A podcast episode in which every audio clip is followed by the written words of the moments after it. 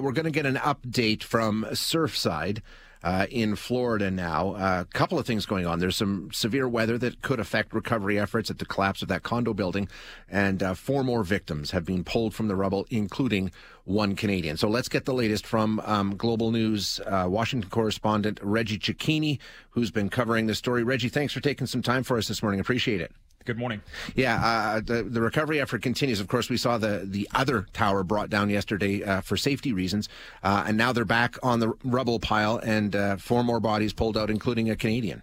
Yeah, and this is a round the clock effort, uh, Shay. When we were in Surfside uh, for nearly a week last week, we saw this uh, underway uh, on an hourly basis, and the only time they would stop is when heavy rains would come in and lightning would strike because the crews would have to leave uh, that pile for about 30 minutes. We've seen that happen, uh, happen rather over the last 24 hours with a tropical storm making its way towards the Florida coast. It was paused through the overnight hours. When that search res- search resumed, we were given that update late this morning. Yes, four more bodies were pulled out of there. Global Affairs Canada telling us one victim uh, is one of the four Canadians uh, that we've been told are missing. Uh, they have not released the identification. They are using the Privacy Act there, but they're also uh, not providing an update on the status of the three other uh, Canadians that are still missing in this uh, you know in this in this collapse site but it's worth pointing out here that officials are still calling this yeah. search and rescue. They're not moving this to recovery. Yeah which is really interesting. I mean we're, we're about a week out now um, and they're, they're continuing the effort.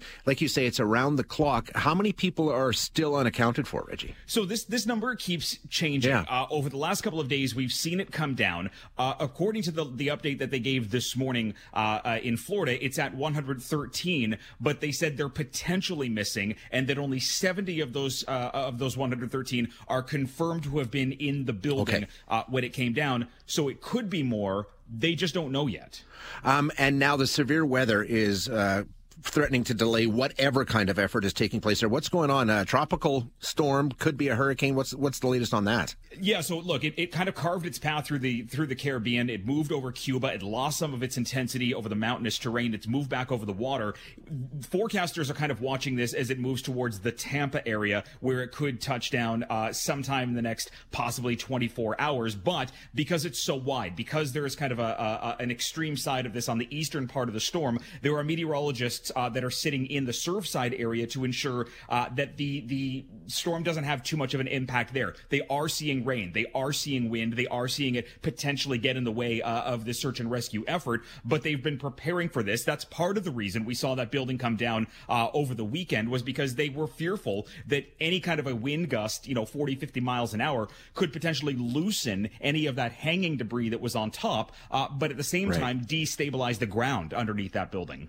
Um, and just uh, everybody keeps wondering about the cause, what the cause, and there's all kinds of different reports. Guess we just have to be patient, right, until we get an official determination as to what brought that building down. Yeah, I mean, look, there are so many different investigations that are underway at the local level. We know the state's attorney is possibly going to convene a grand jury. We know that the president uh, had requested the National Institute of Standards and Technology to look into this. That's the agency that also looked into the World Trade Center collapse. They typically don't deal with just kind of a, a structural failure in a building unless it's terror related or weather. So this is a big move for Washington to have stepped in. Uh, they are uh, trying to deal with the fact now that other building doesn't exist. So they have to take the debris out. They've got to bring it to warehouses. They have to put it under forensic analysis. You know, more than four and a half million pounds of debris yeah. has already been trucked away. This is not going to be something that they get an answer to in the days or weeks ahead. This is something that's going to be months, if not years out. Yeah, exactly. A little patience is in order. Okay, Reggie, thanks so much for the update. Really appreciate it. Thanks. That is Reggie Cecchini, the Washington correspondent for Global News. And as you heard, he'd spent uh, about a week down at Surfside um, as he monitored the recovery efforts. Just uh, an absolutely horrific, horrific situation there. And uh, further complicated by the fact that this tropical storm um, is moving into the region. Uh, you know, a baseball game's already been canceled in the area. There's questions about whether or not the Canadiens and Tampa Bay Lightning are going to get into the area before the airport closes. Uh, it's a pretty severe storm that's moving in. So obviously that's going to further complicate any kind of search and rescue efforts that are underway. They're still calling it rescue efforts. They will ultimately switch to search and recovery efforts once they believe there are no more survivors. But at this point, they're holding out hope and uh, continuing to call it a search and rescue effort.